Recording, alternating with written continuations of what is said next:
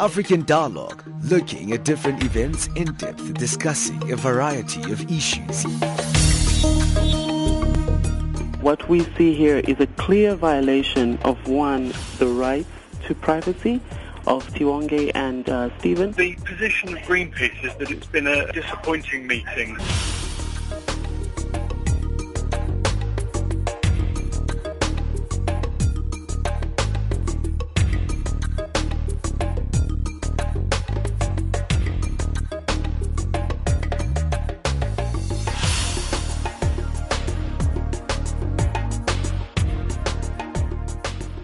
Well, thank you for joining us right here on Channel Africa, the voice of the African Renaissance. My name is Benjamin Moshatama.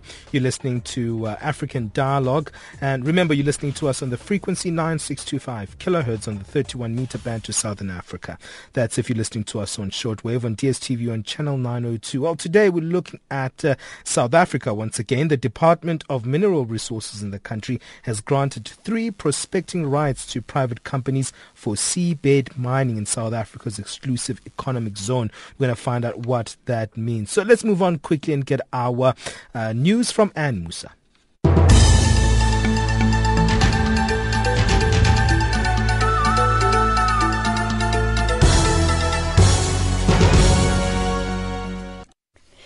In the headlines, Côte d'Ivoire's incumbent President Alassane Ouattara secures a second term in office. South Africa's ruling ANC party criticized for inviting Hamas leadership to the country, and natural disasters kill 500,000 people in Asia and the Pacific.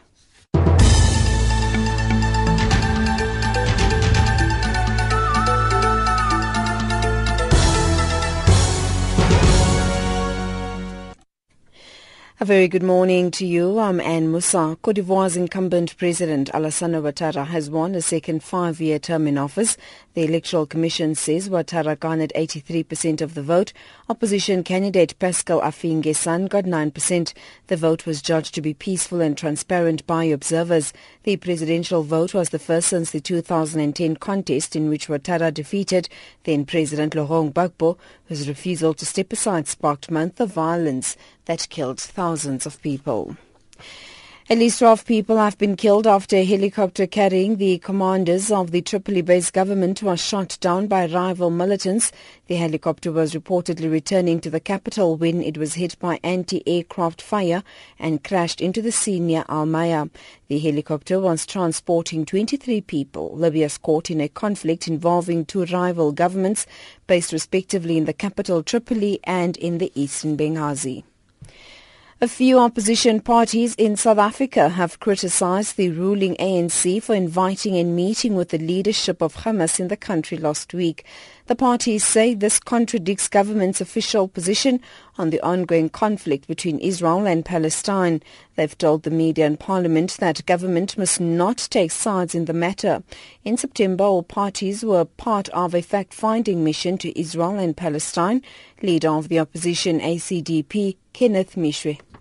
Consonant with South Africa's policy, in all our discussions, we advocated a 2-state solution.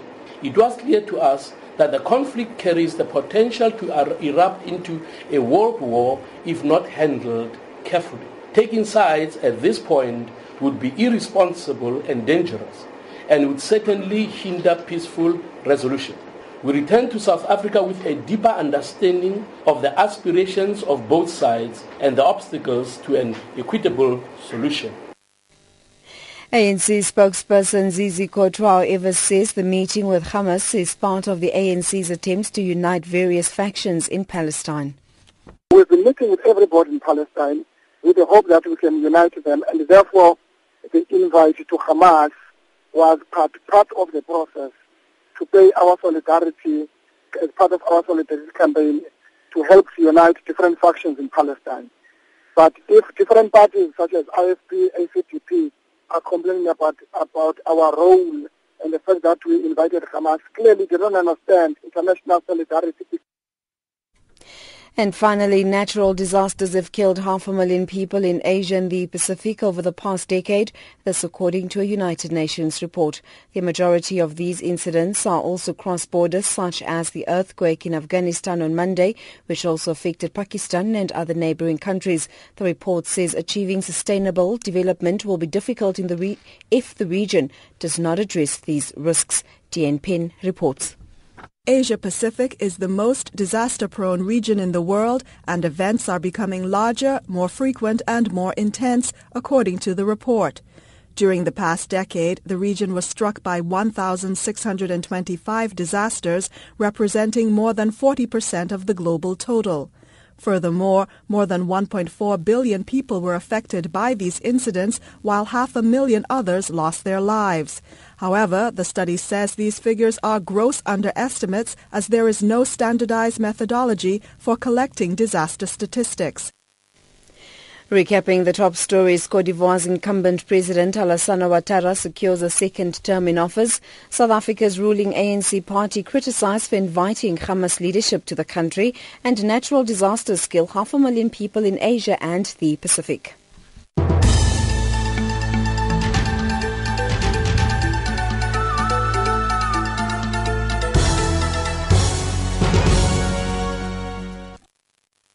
Thank you to Anne Moussa for that news update there. We really appreciate her and her time here in Channel Africa. She's one of the best indeed in the business. Remember, you are listening to Channel Africa, the voice of the African Renaissance. You're listening to us on the frequency 9625 kilohertz on the 31 meter band to Southern Africa. If you're listening to us on DSTV, we're on Channel 902. That's Channel 902. I'm Benjamin Moshatama. And if you're listening to us on our websites, it's www.channelafrica.co.za.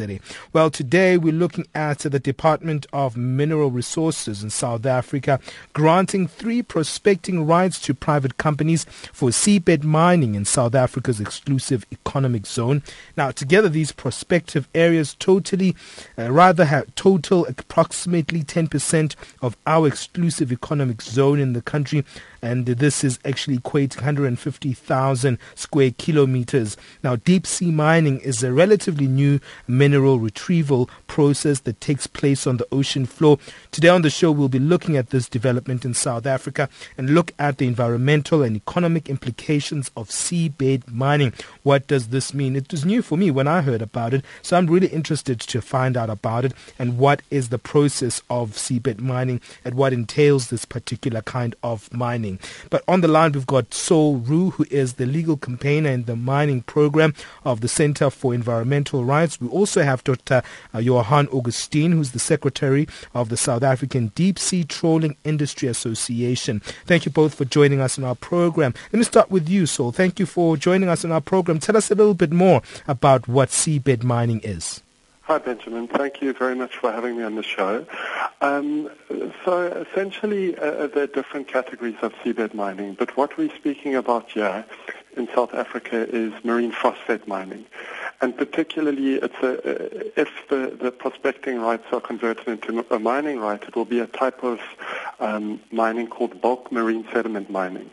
Now, this is a highly novel and new and untested mining practice. It hasn't been tested anywhere in the world. And essentially, there are a lot of potential impact. So we know very little about this type of practice, but initial impact studies suggest that bulk marine sediment mining could have severe and irreversible impacts on marine ecosystems and associated fishery resources. So the type of technology used in bulk marine sediment mining is called it's called trailing suction hopper dredging. Now, this involves dredging and removing sediment from the sea floor at quite an alarming rate. So in specific project proposals, they suggest that they can remove up to 5.5 million tons of sediment per annum, per year. Now, the problem with this is that our seafloor is extremely fragile and complex and diverse, and it supports these rich communities of plants and animal life in something called the bentos layer. And the seabed actually is the building blocks of marine ecosystems in general. and particularly for fisheries, which I think Johann will explain. They provide, the seabed provides areas for spawning and feeding and breeding for fish species, many of which are very commercially important. Now, apart from just this complete removal of the seabed and that sediment layer, you get all the sediment is pumped or suctioned up to a vessel, and then there's a kind of filtration process, and the rest of it's just released back into the water, and this creates this giant plume of sediment and fine particulates and excess water, and this just kind of moves far beyond the actual mining block where the mining takes place. And this kind of settles down and it buries and smothers marine habitats, seabed habitats. Now, we've just had these initial impact studies from a range of different countries that have investigated or had proposals for similar sort of operations. And just some of the impacts, for example, is this direct destruction of these seabed habitats that play very vital roles in ecosystem services. Then secondly, I mean, our seabed also stores like vast quantities of safely toxic and hazardous substances. So they're safely locked into the seafloor. So they're radioactive materials, methane, hydrogen sulfide. Now, a lot of fears from these impact studies is that the direct disturbance of the seabed can release these substances. Now, just for example, if you have a large release of heavy metals, that heavy metal toxicity would first of all accumulate in fish, and then it would go up the food chain. So that would really just have a whole range of impacts.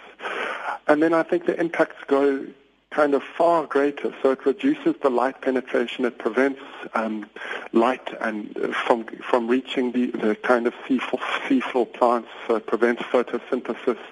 You have a depletion of oxygen and a range of other very significant impacts. But at the moment, there's just so little known about this practice, and there's also the initial studies say that there's very little management techniques or safety mechanisms that you can put in place to prevent these harmful impacts. Very interesting indeed, and I think that you are very descriptive in terms of the process and also how it can actually impact the environment. But let me move on to you, Dr. Johann Augustyn, yes, right. Because looking at the other research, I was actually looking for a while, the last 2 days I was trying to figure out what seabed mining is, and I don't know how many times I googled advantages of seabed mining, or I couldn't find much. I really couldn't find much. The only thing that I could find which is an advantage is the fact that there are rich concentrations of gold, copper and silver under seabed, and they're out of reach, and that's the only thing that we know, and other forms of minerals that we can actually have under seabed. But it seems like there isn't much else that's very positive about this form of mining. Well, yes, obviously there are many different kinds of minerals that are now becoming accessible to seabed mining with the new technology that Saul described. Phosphates is just one of those, but it is one that requires this type of trailing suction hopper dredge technology, which obviously has very large impact.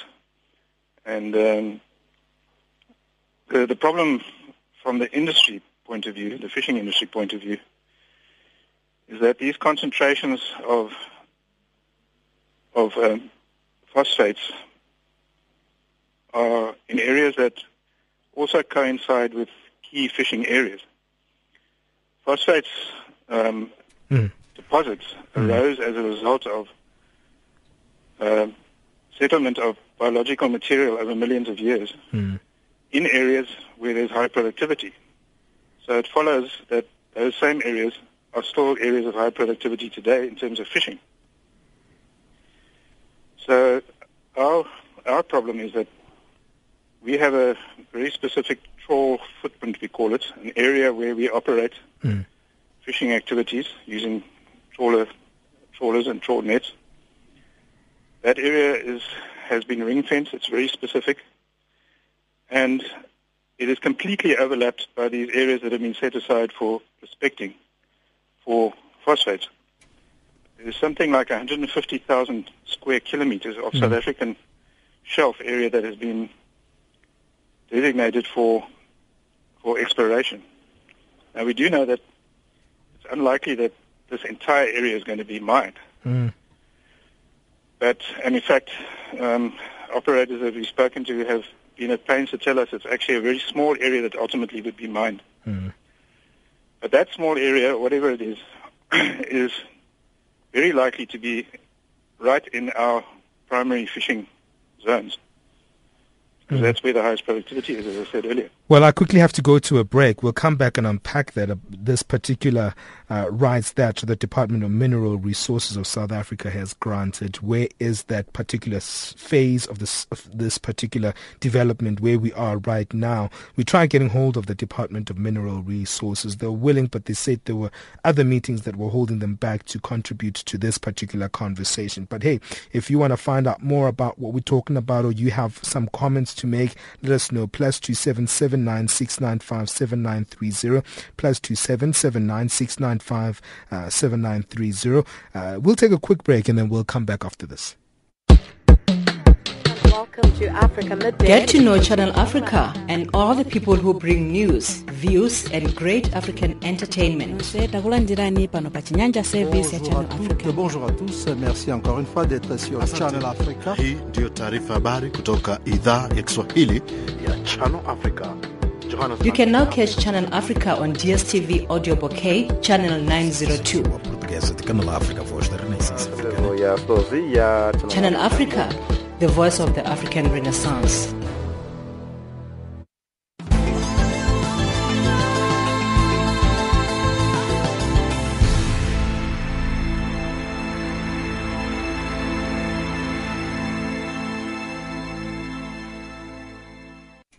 You are listening to Channel Africa, the voice of the African Renaissance. This is African Dialogue with me, Benjamin Moshatama. Today we're looking at the issue of seabed mining in South Africa's exclusive economic zone. A lot of concerns that are coming from both of our guests of this particular departmental decision that was made from the Mineral Resources in South Africa that has granted 3 prospecting rights to private companies for seabed mining in South Africa's exclusive zone. And it seems like it's a process that is very delicate, and also not much is known about this particular process in itself. Coming back to you, Saul, in terms of where we are with this particular process, I know that it's already been granted these particular rights, these private companies. Do we know who the private companies are, and do we know when they will start operating? Yes, thank you, Benjamin. So the 3 companies are Green Flash Trading 251 and Green Flash Trading 257. Now, these are virtually the same companies in terms of shareholdings and a range of other So these are virtually the same company. And then there's a second company called Diamond Fields International, which is a Toronto-based Canadian company. Now, as I said, these prospecting rights were granted in 2012 and 2014. So, and prospecting rights are granted for a period of 5 years. So probably 2017 and 2019 would be when they would be converted into mining rights, if they are converted into mining rights. Now, there are also a number of other indications that the DMR is intending to develop a seabed mining industry, and that includes the kind of announcement of a seabed mining roadmap and a range of media releases that allude to DMR's intentions. Now, from our side, there are just considerable gaps in South Africa's legal and governance framework in dealing with seabed mining. Apart from all the other risks, I mean, it's just essentially the Mineral and Petroleum Resources Development Act does not deal with offshore mining at all. And many of the provisions in the Act are very difficult to translate into offshore mining, particularly in terms of things like consultation, environmental impact.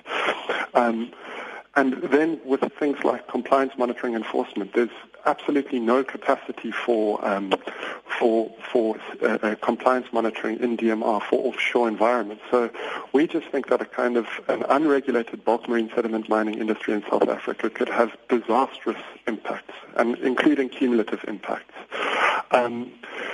And I think just as a comparison, sure, because of these huge risks and the lack of knowledge, other countries that have received similar applications for this type of technology, they've either refused consent or placed a moratorium on marine phosphate mining or established permanent bans in certain areas from this type of operation. And these include New Zealand, Australia, and our neighbor, Namibia. Mm. Now, it's quite worrying as well in this case because we, South Africa, have signed the Benguela Current Convention.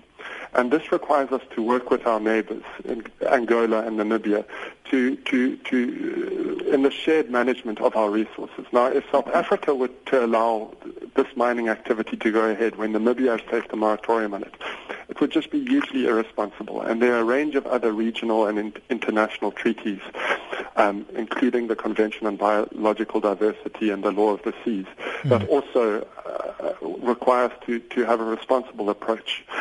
So I think at this stage, with the prospecting rights and with the intention to develop this seabed mining industry, I think it's very worrying. It's a concern to a lot of industry stakeholders and civil society, and I think also one of our partners in the coalition we've established, it's called the Safeguard Our Seabed Coalition, is Masifundise Development Trust. Now, they represent small-scale fishers. And I think in South Africa, we support around 8,000 small-scale fishers. And in the Western Cape, there's around 1,700. Yeah. Now, small-scale fishers directly rely on healthy ecosystems for food security, for income, for livelihood. And I think this will have huge impacts on fish stock and the 44 coastal communities that are within the Western Cape. So I think at this stage, it's very worrying. Sure. And also, let's look at this process of moving forward, because it seems like it's at an advanced stage right now, as you highlight, Saul. Let me take this to Dr. Johann Augustyn. I know there was really a movement of various environmental organizations which are really working within this particular area of maybe fishing and also different parts of industries in terms of how the ocean is utilized. In terms of this coalition, tell us a little bit about this coalition that has already been established. It's now called the Safeguard Our Seabed Coalition. They've made a request and sent a letter forwarded to the Mineral Resources Minister. Tell us a little bit about that process. Has there been any response from the ministry? And also, what is that letter actually highlighting? Benjamin, I think it would be better if Saul responds to that question because we're just a stakeholder in the coalition, whereas he has been driving these processes. So I would defer to him to talk more about that process. Gladly. Sure.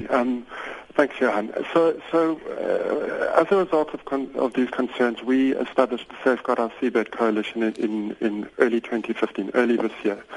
And to date, it includes a fishing industry represented by Fish SA, the Responsible Fisheries Alliance, and SATSDIA, and then WWFSA, BirdLife South Africa, and the Centre for Environmental Rights, and Masifundise Development Trust that represents the interests of small-scale fishers.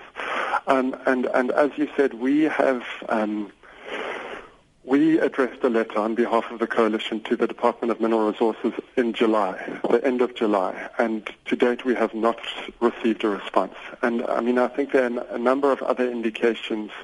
So, for example, when one of these prospecting rights were granted to a company called Green Flash, the Centre for Environmental Rights, on behalf of WWF, submitted an access to information request to DMR, just in order to get more information on DMR's broader policy on seabed mining. And essentially DMR refused to provide any information, and they said that it would unreasonably divert the resources of the public body to give us this information. And then we appealed this decision, and we just didn't get a response. So there's been a complete lack of engagement with industry and civil society from DMR on this issue. And I think what the letter we addressed said essentially is it set out the impacts, our concerns, potential impacts to fishing industry, and it suggested that we need to start a process of establishing a moratorium on bulk marine sediment mining until at least we have proper knowledge of environmental impacts and socioeconomic impacts to existing industries, such as fishing, tourism, small-scale fishing. That's where I want to go into, actually, what you're highlighting right now in terms of that element of how it could impact other, industries within this particular field. And that takes me back to Dr. Augustyn in terms of looking at that particular impact on fishing in terms of commercial and small-scale farming, because those create a bit of industry in South Africa. What's going to be the impact in that regard if we see this thing moving forward? Benjamin, fishing activities in South Africa have been around for as long as this country has been colonized. Sure. And probably long before that, in terms of small-scale fishers, indigenous peoples. Mm. So probably going back hundreds of thousands of years even.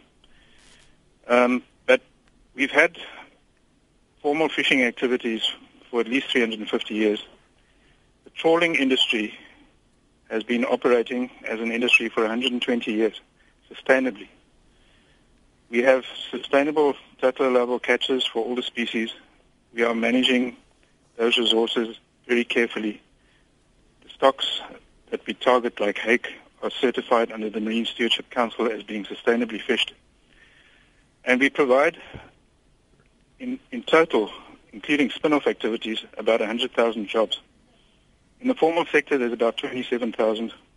And in our trawling sector, there's 6,500 jobs, formal jobs, well-paid jobs, with benefits and everything. Yeah.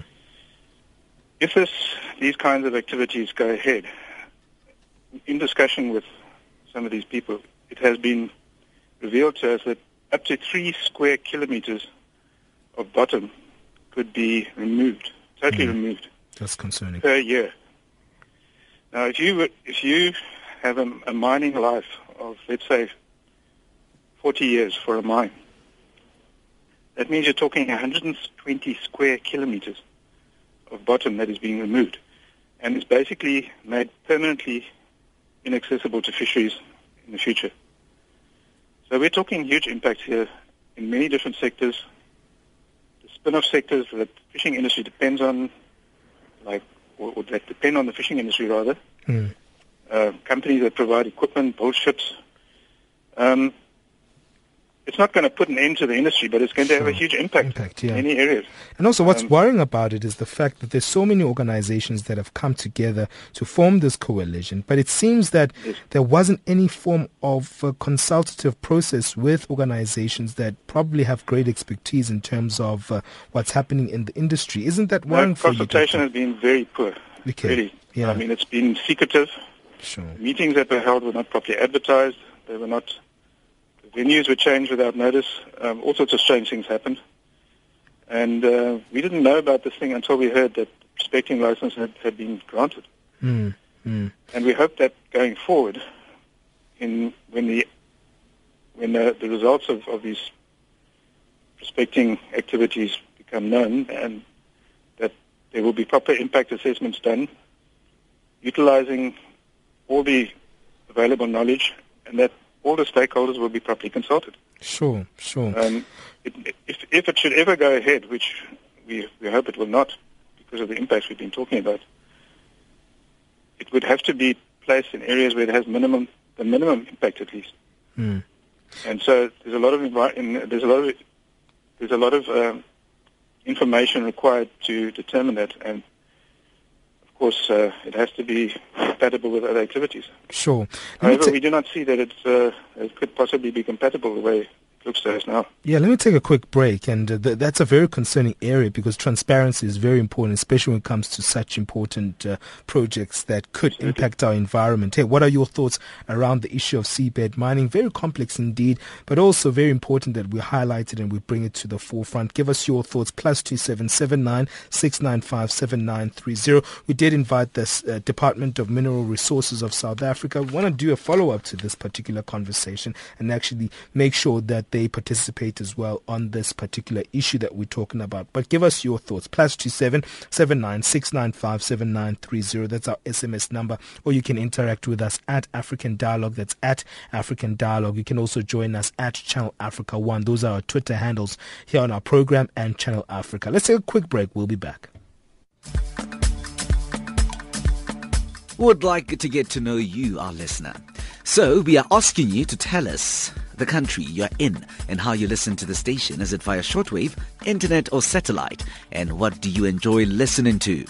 You can SMS us at +27 82 332 5905 or email us.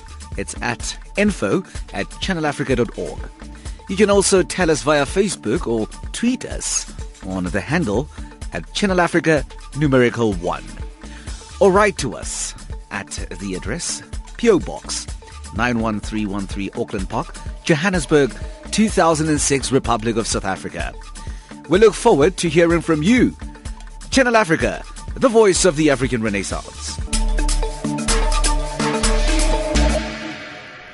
Yes, this is Channel Africa, the voice of the African Renaissance. You're listening to African Dialogue with me, Benjamin Moshatama. Every day we zoom into one subject matter for an hour. We actually really unpack an issue and look at context and look at some of the pivotal issues surrounding a particular topic or a big story taking place on the continent. Today, we're looking at this issue of seabed mining in South Africa's exclusive economic zone. The Department of Mineral Resources in South Africa has granted 3 prospecting rights to private companies, and it seems like it's one private company, as was highlighted by one of our guests today. And you've just joined us. We've got Saul Roux, who's the legal campaigner in the mining program of the Centre for Environmental Rights. We also have the Secretary of the South African Deep-Sea Trawling Industry Association, Dr Johann Augustyn, and really looking at their concerns about this project of deep-sea mining. And this seems to be really a different type of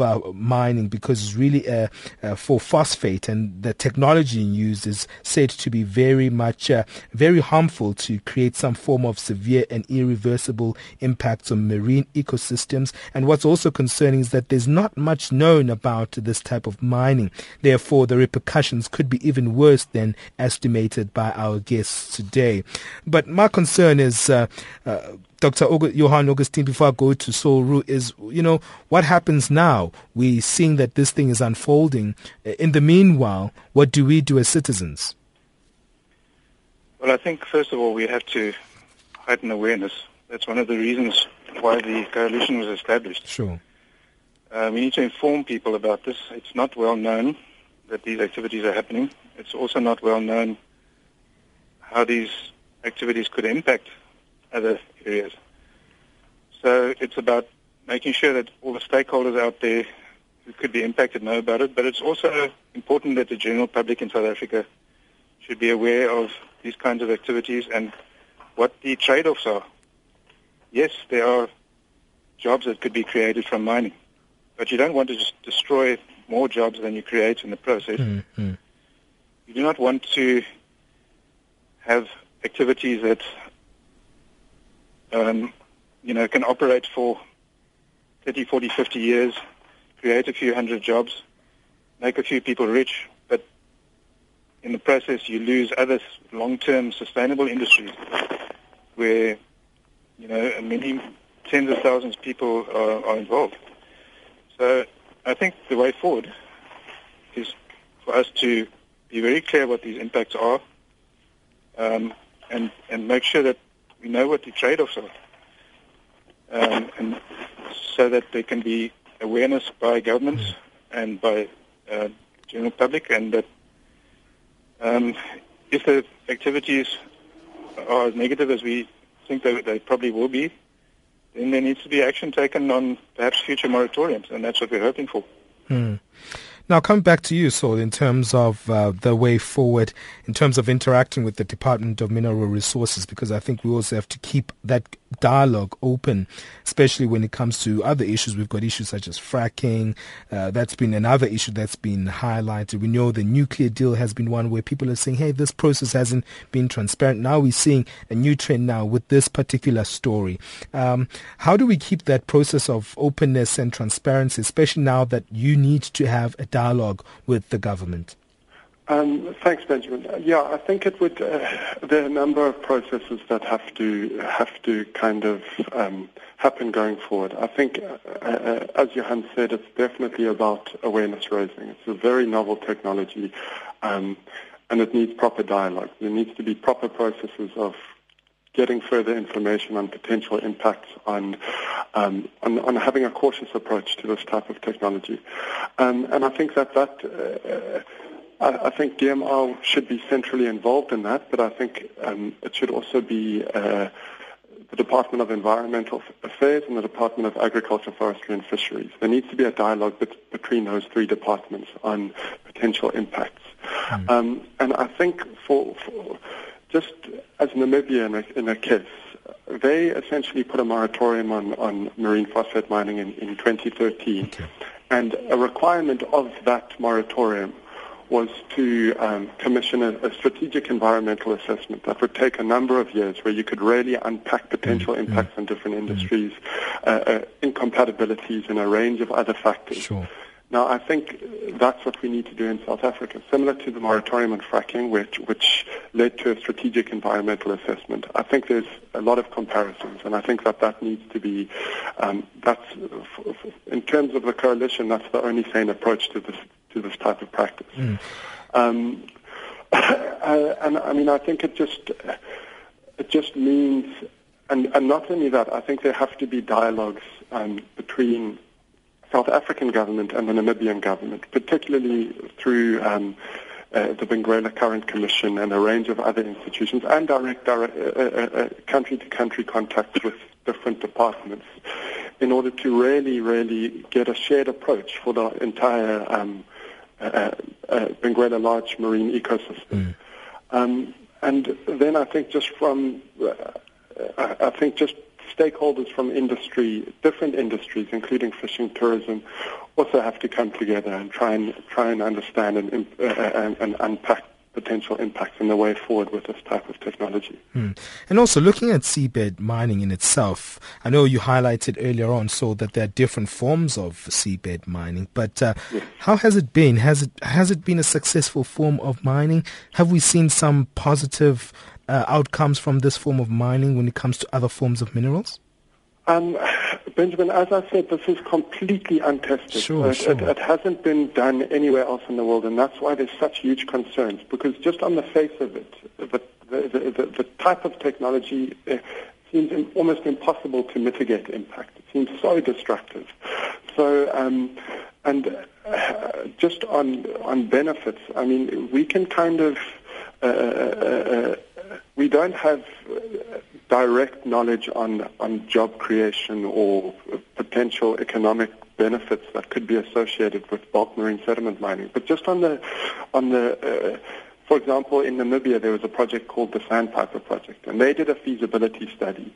And they said that this operation that would remove 5.5 million tons of sediment a year, which is a huge amount, and have all these negative impacts on fishing industry and the marine environment, would only employ around 150 people on a full-time basis. And because of the technical and specialist nature of this type of industry, it would probably not be local jobs. So, I mean, I think the socio-economic contribution of this type of practice is so marginal, particularly compared to renewable industries like fishing or tourism. So I think that just kind of puts the comparison in perspective. You know. Benjamin, you also mentioned or asked about other forms of mining. Of course, there is diamond mining, sure. which happens in much shallower waters. But one just needs to drive up the West Coast. Look at the effects of diamond mining over the past 100 years to to see how incredibly destructive it's been on land and just moving a little bit offshore in the intertidal zone, which of course one doesn't see, but there have been some studies done on the recovery of those areas, and they do recover after a certain amount of time because, of course, in the intertidal zone is much more movement, and you do tend to find that where you've excavated over time, those areas fill in again because of the movement. But with the bulk sediment mining, which is conducted in much deeper water, it could be from 100 meters and deeper, there's almost no movement on the bottom. So those areas take far, far longer to recover than, for example, areas that have been impacted by diamond mining. Well, it brings me back to the whole question, is this necessary? I mean, it's a two-by-two situation whereby you're looking at, hey, there's mineral resources there, we need to go in, we need to extract, it's good for the economy. Probably that's how the government is seeing it from that economic perspective. Well, there's another angle that, hey, we don't know the economic impact as we've highlighted during this particular program. You know, is it necessary in terms of what's happening in terms of the, you know, sea economy? Do we need to actually embark on these kind of projects? You know, coming back to you, Saul, or are we sustaining the sea economy right now with the industries that already exist there?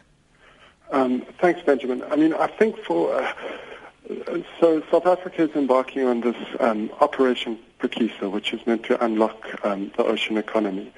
Now, as part of that process, there is a Marine Protection and Governance Lab, and that process is meant to essentially create safeguards and protection for marine ecosystems as part of this economic development process.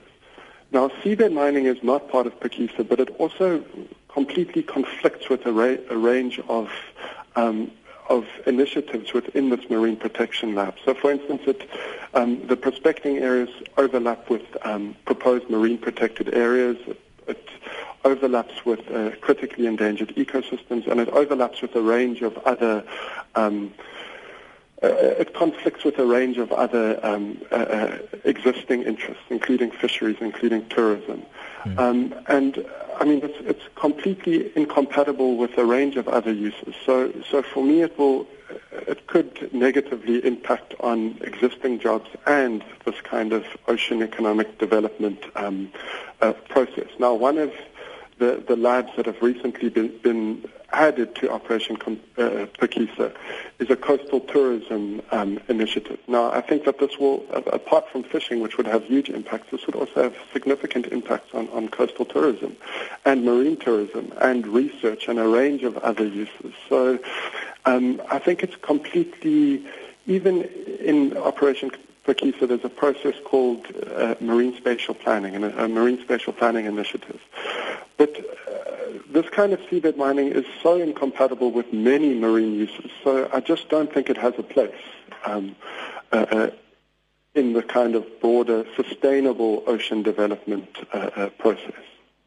It comes back to the whole issue that was highlighted earlier on, and I think it comes back to that issue of getting a proper environmental assessment. I think that's the way to go. Dr. Augustyn, your thoughts there? Absolutely. No, I agree completely with Saul that that is actually what is required. It needs to be very detailed. It needs to have proper data collection and scientific analysis criteria. And it needs to satisfy, you know, the standard for these type of assessments. And it must be made available to all the stakeholders and to the public to read so that it's clear what the impacts are. But further than that, the so-called benefits from this type of mining need to be made clear. You know, there is no information about how many jobs might be created with this mining. There's no information about how much the country would actually benefit from it directly. And so, you know, this information aspect is what needs to get out. But we also need to do the assessments, the environmental assessments, sure, so that we're very clear about the impact. Yeah, well, that's how we're going to wrap it up. Thank you both for giving us your time. We have to speak to you again because we need to get the Department of Mineral Resources of South Africa into this conversation, get some form of conversation taking place on air. And I think that we need to do a follow-up on this big story. I think it is a big story. It's still underground right now, but I think the more we talk about it, the bigger it's going to become because we need to find out what's happening in terms of implications of this particular method of mining. But thank you to Saul Roux, who is the legal campaigner in the mining program at the Centre for Environmental Rights. Thank you as well to Dr Johann Augustyn, the Secretary of the South African Deep-Sea Trawling Industry Association. Thank you both for giving us your time. Thank you, Benjamin. It was a pleasure. Thank you, Benjamin. Thank you very much. Great. We definitely have to follow that up because there seems to be a bigger conversation that we are supposed to be having. But hey, we always want to have the government also having its say. So we'll invite the Department of Mineral Resources to respond to some of these concerns made by this particular coalition, also made by environmental organizations. Let's move on quickly and get our economics update. Wisani Matibula is back with us, so it's great to have him in studio.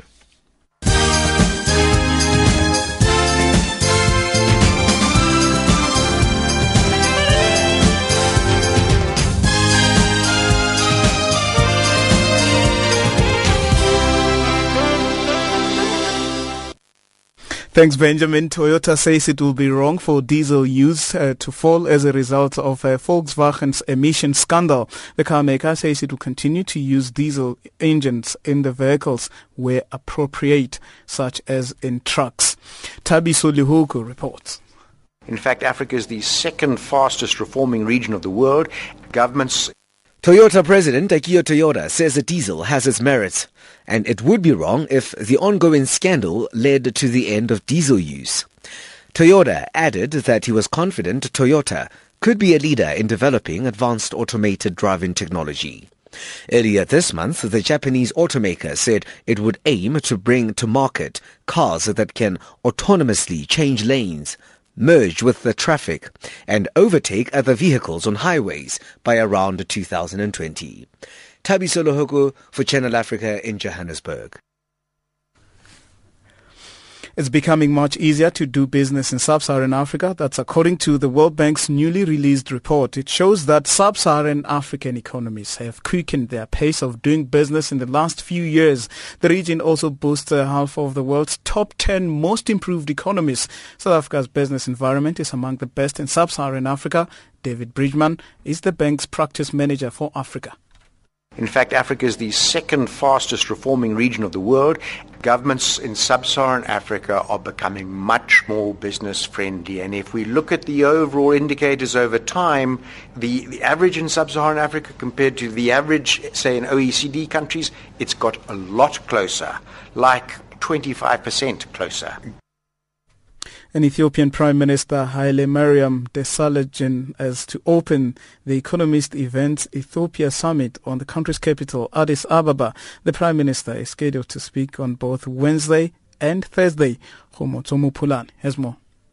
Having wrapped up its 5-year growth and transformation plan that saw agricultural exports grow by 9% in the first three quarters of 2013-2014 and the manufacturing sector grow by 11.4% in the same period, Ethiopia is now launching its second 5-year plan.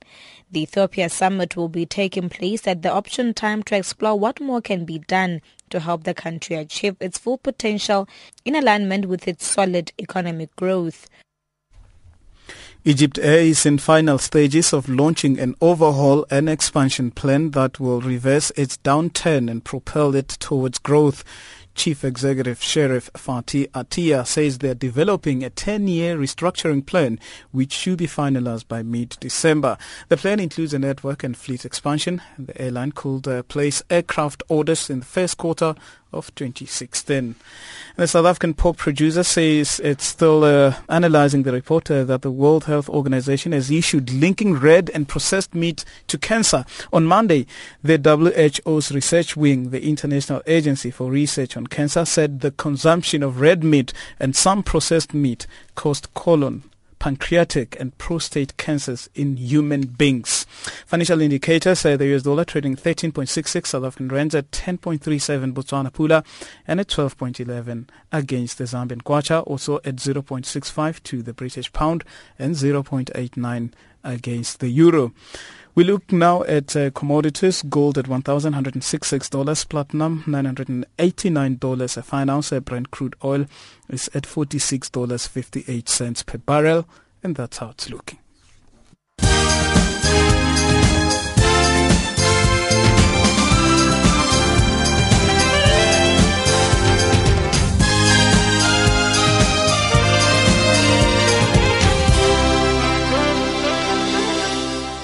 Now we move on to our sports. Fikile Lingwati is with us.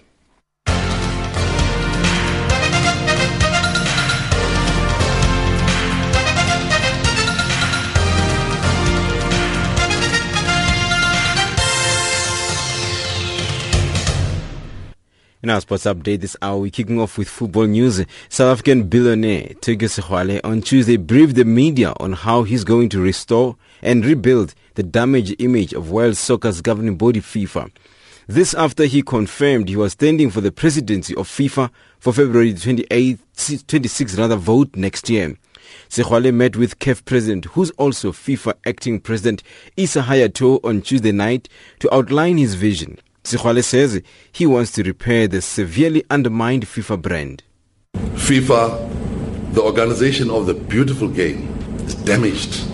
The brand is severely undermined. I have been with FIFA in football for 9 years. And I want to clarify this point just in case there are doubts in your minds. Because people may have their own ideas because, Tokyo is coming. He's not from football. I am football. I am from football. FIFA is broken, and what is broken is the administration of FIFA. Now, for me, that's cakewalk. That's the easiest thing that I know, administration.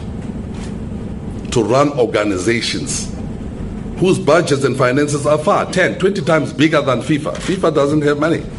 But I've administered organizations, banks, mining companies, far larger than FIFA, both in the country and abroad. Listed companies, South Africa, Australia, New York Stock Exchange and London. The South African Football Association CEO Dennis Mamble says the association has seriously considered unveiling Senzo Meyiwa's statue in KwaZulu-Natal. This almost a year after Bafana Bafana captain was gunned down at his girlfriend's home in Vosloorus when a man demanded his cell phone and opened fire. Dennis Mamble says they're working tirelessly with provincial government of KwaZulu-Natal to provide a space where they can put the statue of Senzo Meyiwa. Mamble gives more clarity. We've had discussions with colleagues and others that we need to look at a site in KwaZulu-Natal, in Durban in particular, which is his hometown and where he is buried, and that it would be more, it'd have greater symbolism there rather than in Johannesburg. So we had to kind of turn around and now move toward establishing something in Durban. Former Cameroon and Barcelona forward Samuel Eto'o will be among a FIFA team led by Football World Governing Body's Chief Medical Officer, Professor Jiri Dvorak, to visit Sierra Leone this October. According to the Sierra Leone Football Association, SLFA, the Cameroonian superstar will promote the FIFA 11 for Health program, an important FIFA campaign that seeks to inspire healthy lifestyles through football and education for girls and boys. SLFA says the FIFA 11 for Health program embraces the power of football and scientific research to inspire a healthier world and better health among young people so that they can live life to the full. SLFA also says it provides guidance to help tackle the most frequent causes of diseases such as HIV/AIDS, tuberculosis, malaria, diabetes, and obesity. The FIFA delegation and Eto'o will be conducting site visits to communities affected by Ebola and evaluate the effectiveness of the emergency campaign 11 against Ebola. In rugby news, Springbok assistant coach John McFarland says there is enough motivation for the Springboks to play in the Rugby World Cup fourth playoff against Argentina on Friday at the Olympic Stadium. Even though the Springbok failed in their bid to play in the final and win, McFarlane says the next best thing is to beat Argentina and finish in third place. There's a need for the players to be focused, and there's a need for the players to really come out and treat it like a normal test game. Argentina is certainly a if you turn up without the right attitude against Argentina, then they will punish you. And for us, it's, you know, it's the last test of the year. I'm looking forward to Friday night. I think it'd be, you know, it's, if we can put it on the icing on the cake. It's not the final, which we all hoped for. We've put our heart and souls into the last 6 months with the box. Right back from the start of the year, we've given everything, and the players have given everything. We couldn't have asked for more. So for us, you know, third would be acceptable. And finally, with golf news, the European Tour's final series starts from the 29th of October to the 1st of November at the Montgomery Max Royal in Belek for the Turkish Airlines Open. Here's Rory McIlroy. More concerned about form than fitness at this point. Fitness is totally fine, so happy to be here, and health-wise, I'm pretty much back to where I need to be. I've started to train the way I was before the injury again, and happy about that. So just trying to get my game back into the shape that I know that it can be, and feel like I've made a few steps in the right direction. And this week's another opportunity to see where my game is. And that's your sport news this hour.